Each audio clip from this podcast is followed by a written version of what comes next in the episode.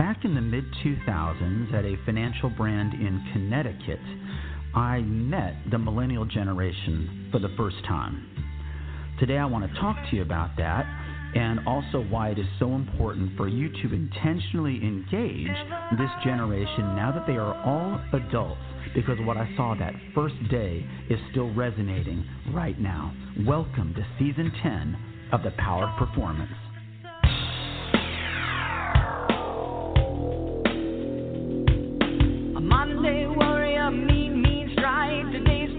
Mean, mean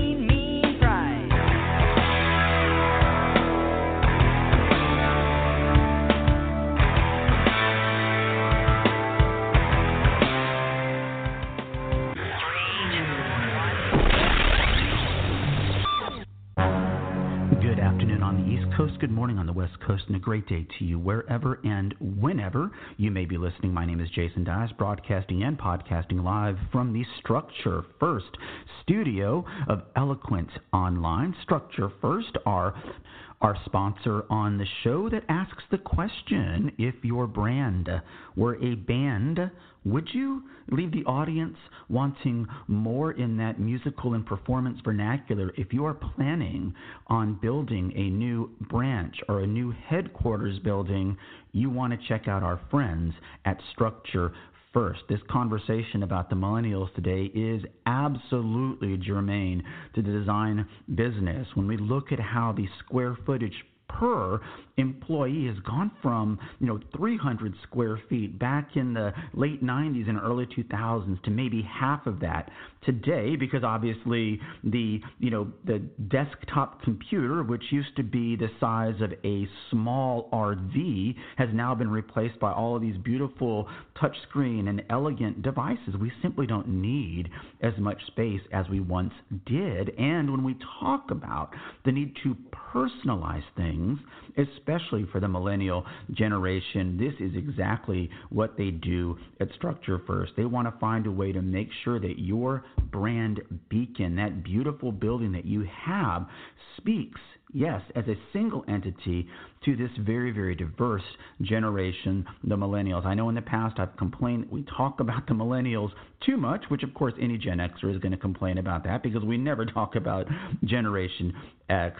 But what we're going to talk today about the millennials and my experience. And like I said, the first time I really got it, the first time I really understood how very different they were going to be, that all factors into how you design your your spaces and your buildings and your brand. And considering they're going to be about 60% of the marketplace over the next decade, it makes sense to understand them. And so I want to talk to you today about that. Welcome back. Happy New Year. I cannot believe it is season 10.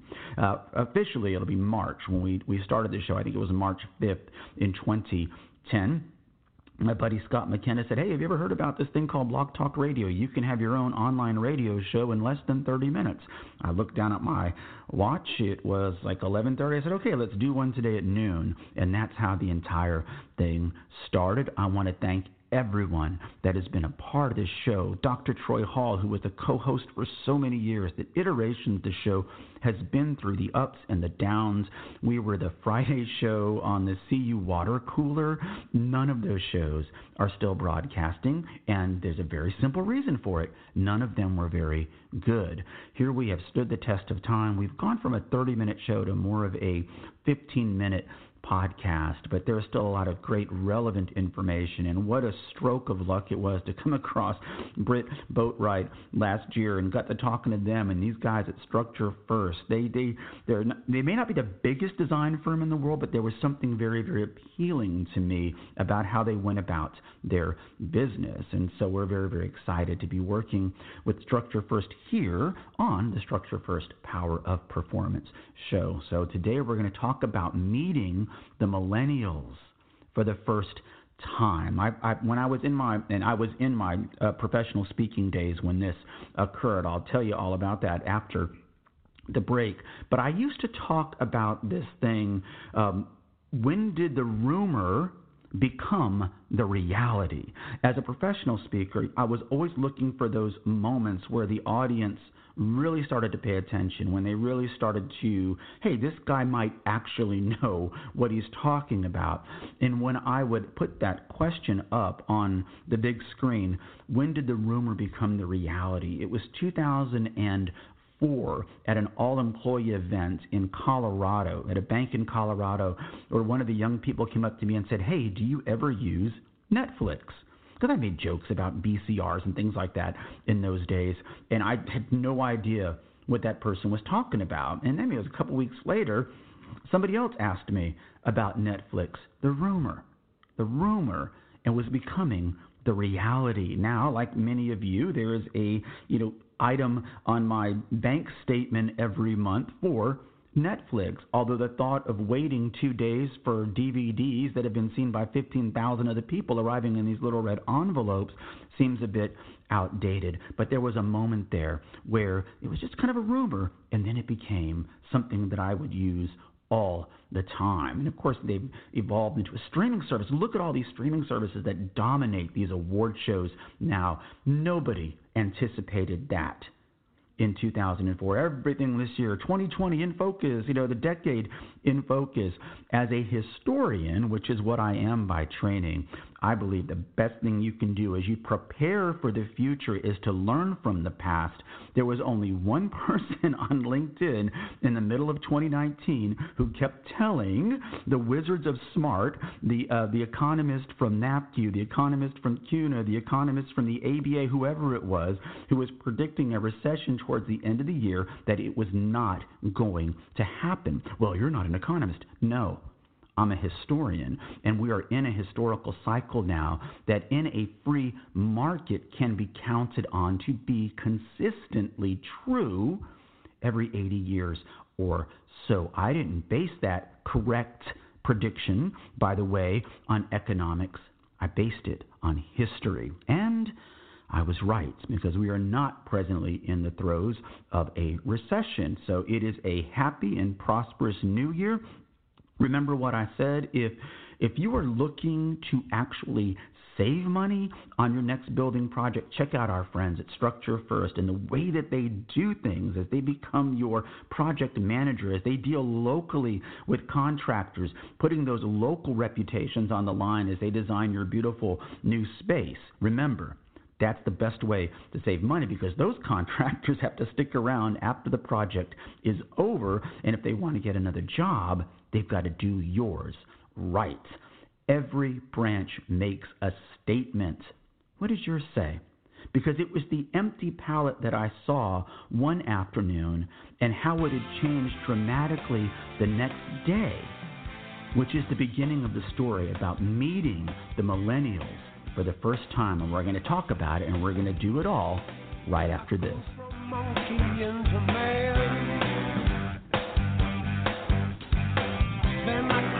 You are listening to the Power Performance Conference Quality Information without the expense report.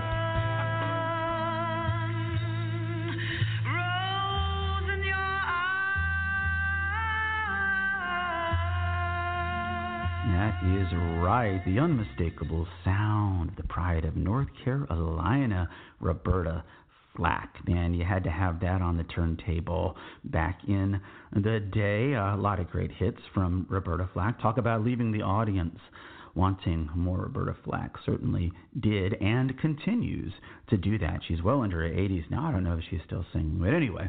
So I am, uh, at the time, I mentioned this, uh, another show that I had landed ankles backwards into a career that I did not even know existed. And that is, you would go out as a professional speaker.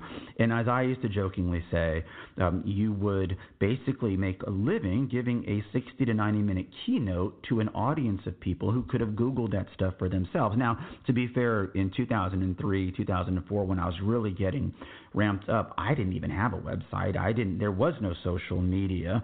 Um, you know, we have a, um, AD, BA. I call it BS before social, and it really didn't exist in any meaningful way. But when it blew up a few years after this experience, I totally understood why. Now, because my topic when I was speaking. It was called Generations. It was talking about how to intentionally engage your audience of multi generational demographics. And in those days, I actually started with the World War II generation, and I would have that famous picture of the kiss, you know, the sailor kissing the nurse in Times Square when the Japanese surrendered, with the with the Bing Crosby Les Paul song behind it, "Kiss Me Once" and "Kiss Me," and people just loved that. It was a very very visual musical performance that I put on uh, while everyone else was doing PowerPoint presentations and stuff like that. And so I was finding some success with it, but what I had not anticipated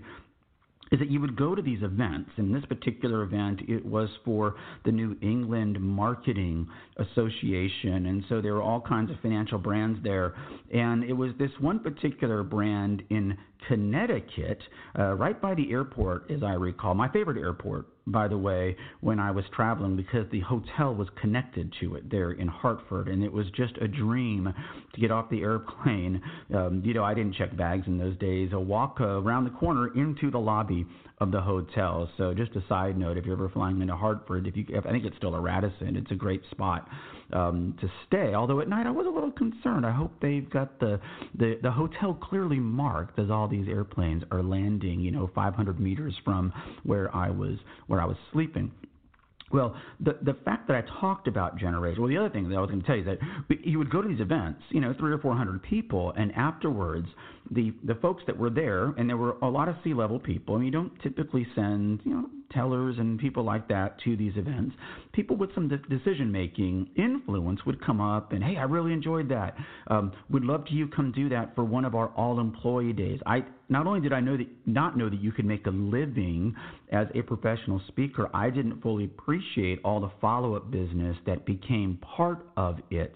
And at this particular time, there was a lot of talk about, hey, how do we reach the young people, which honestly at the time everyone was calling Generation Y somewhere along the way that linguistically became the millennials. And given that they really came into their own in the first, you know, decade or so of the 21st century, 2000, I think millennials probably a better way to describe them as a side note. I think when we look back demographically speaking, we're getting into a new generation in 2020. We just won't know what to call him for another four or five years, probably. Well, so this particular financial brand was interested because they were doing something that I still say to this very, very day is the best practice for intentionally engaging future car and home buyers, and that is to put your brand where they have to be, not where you think they might go, not where you hope they go, but where they have to be. And here in Texas, 180 days out of the year, that is at high school or a middle school. And this particular financial brand was going to experiment with basically a mobile branch set up at the high school cafeteria. Now you have to remember it's 2004. It is not as easy as sending over a laptop with Wi-Fi and you know airdropping the data processing screen into an iPad Pro. This required quite a bit of cabling and old fashioned T1 lines and stuff like that. More importantly, this financial brand correctly surmised that it would be best if high school students from this high school were actually the employees and they would be overseen by uh, one of the teller supervisors that would rotate. And of course, this branch was only going to be open a couple days a week. Now, that meant that the young people, these were high school students, mind you, over 16, these are upperclassmen, had to learn how to use the data processing system. And of course, of course, in those days, it was all you know, Fiserv and you know all the core data processing systems that you've heard of. Very, very old school. You know, this four key combination for a deposit, this four key combination for a balance transfer, or whatever the case may be. Well they took me in the back to show me where the where they had set up the training station, which was going to start the next day. The training was actually going to start the next day. So the CEO and the uh, VP of marketing take me back, and in the back of the main building, they have this basically a conference table uh, with four seats set up and pushed up against a white wall. And I thought, okay, well that's cool. And they had the little terminals, four terminals sitting in front of them. I thought, well, no big deal. Uh, the, the the kids were coming in after school uh, to get set up, and I didn't really know what that meant. I, I figured they were going to show them how to log in and stuff like that, but that the actual training would begin in earnest the next day. I had flown in that day. My real first official day of working and consulting on that particular trip was also going to start the next day, as I was going to be giving the generation session to their branch managers the following morning. And it didn't seem like I was going to see the kids because they were going to be coming in at the end of the day when I had already left. Well, the next morning I came in, and that is when I met the millennials for the first time, even though they were not there. I went to the back to grab a cup of coffee or whatever. I could not believe the transformation that had occurred around those four CRT monitors and the keyboards and those four chairs. Uh, I, there was the, the kids had brought in their own name tags. They had created their own dividers with stuff they had culled from the credit union. One of my one of my jokes when I was speaking is I'd say you can tell how long someone's worked at a bank by going into their office and counting the three ring binders behind them on the shelf that haven't been opened in 10 years. And so the young people found some of those and used those to divide these four spaces and in every four each of those four spaces I found out everything I needed to know about those young people their name, uh, what kind of stuffed animals they liked, what their favorite color was, what kind of sports they played, were they in the band, where they went to school. It, it, a white wall and a white table had been transformed into my my first thought it looked like somebody was celebrating a birthday on that table streamers and paper and colored pencils and colored cardboard and these elaborate name tags that they had made. And I even asked, I said, Did y'all do this? They said, No, they came in last night and did this after school yesterday and did this themselves. And so, two or three years later, when everyone was talking about MySpace, and then, uh, of course, that's displaced by Facebook, I completely understood why those things kicked off the way they did.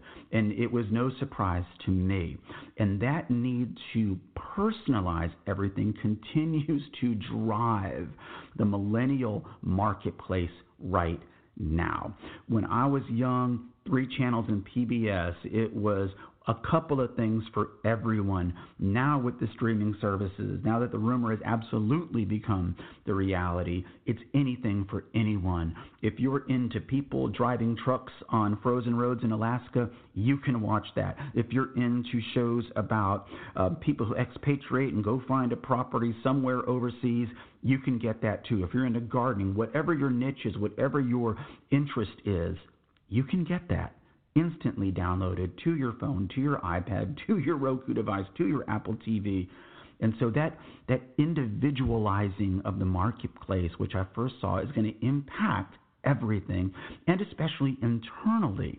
You know, when I took that tour up in Lubbock of that beautiful new building and I saw where they were placing the virtual tellers, the ones that the you pick up your phone and basically FaceTime after authentication with an employee of the bank, it was these little spaces it wasn't even the size of what we used to call a cube. It was a very, very tight space. And as you can imagine, um, those things were personalized right away by the people that were coming in to work there. So you might say that everybody does that. Yes, we all decorate our offices.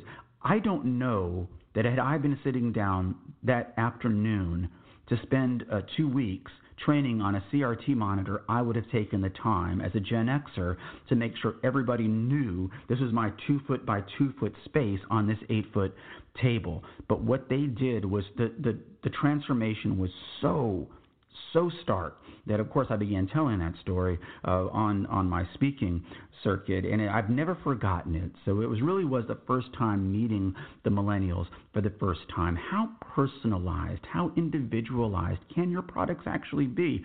We sometimes argue about banking products being a bit of a commodity. It's become a, a little bit commoditized. That happens over time, but there are ways internally and externally to engage your audience and your employees that that speak to this generational dynamic that is absolutely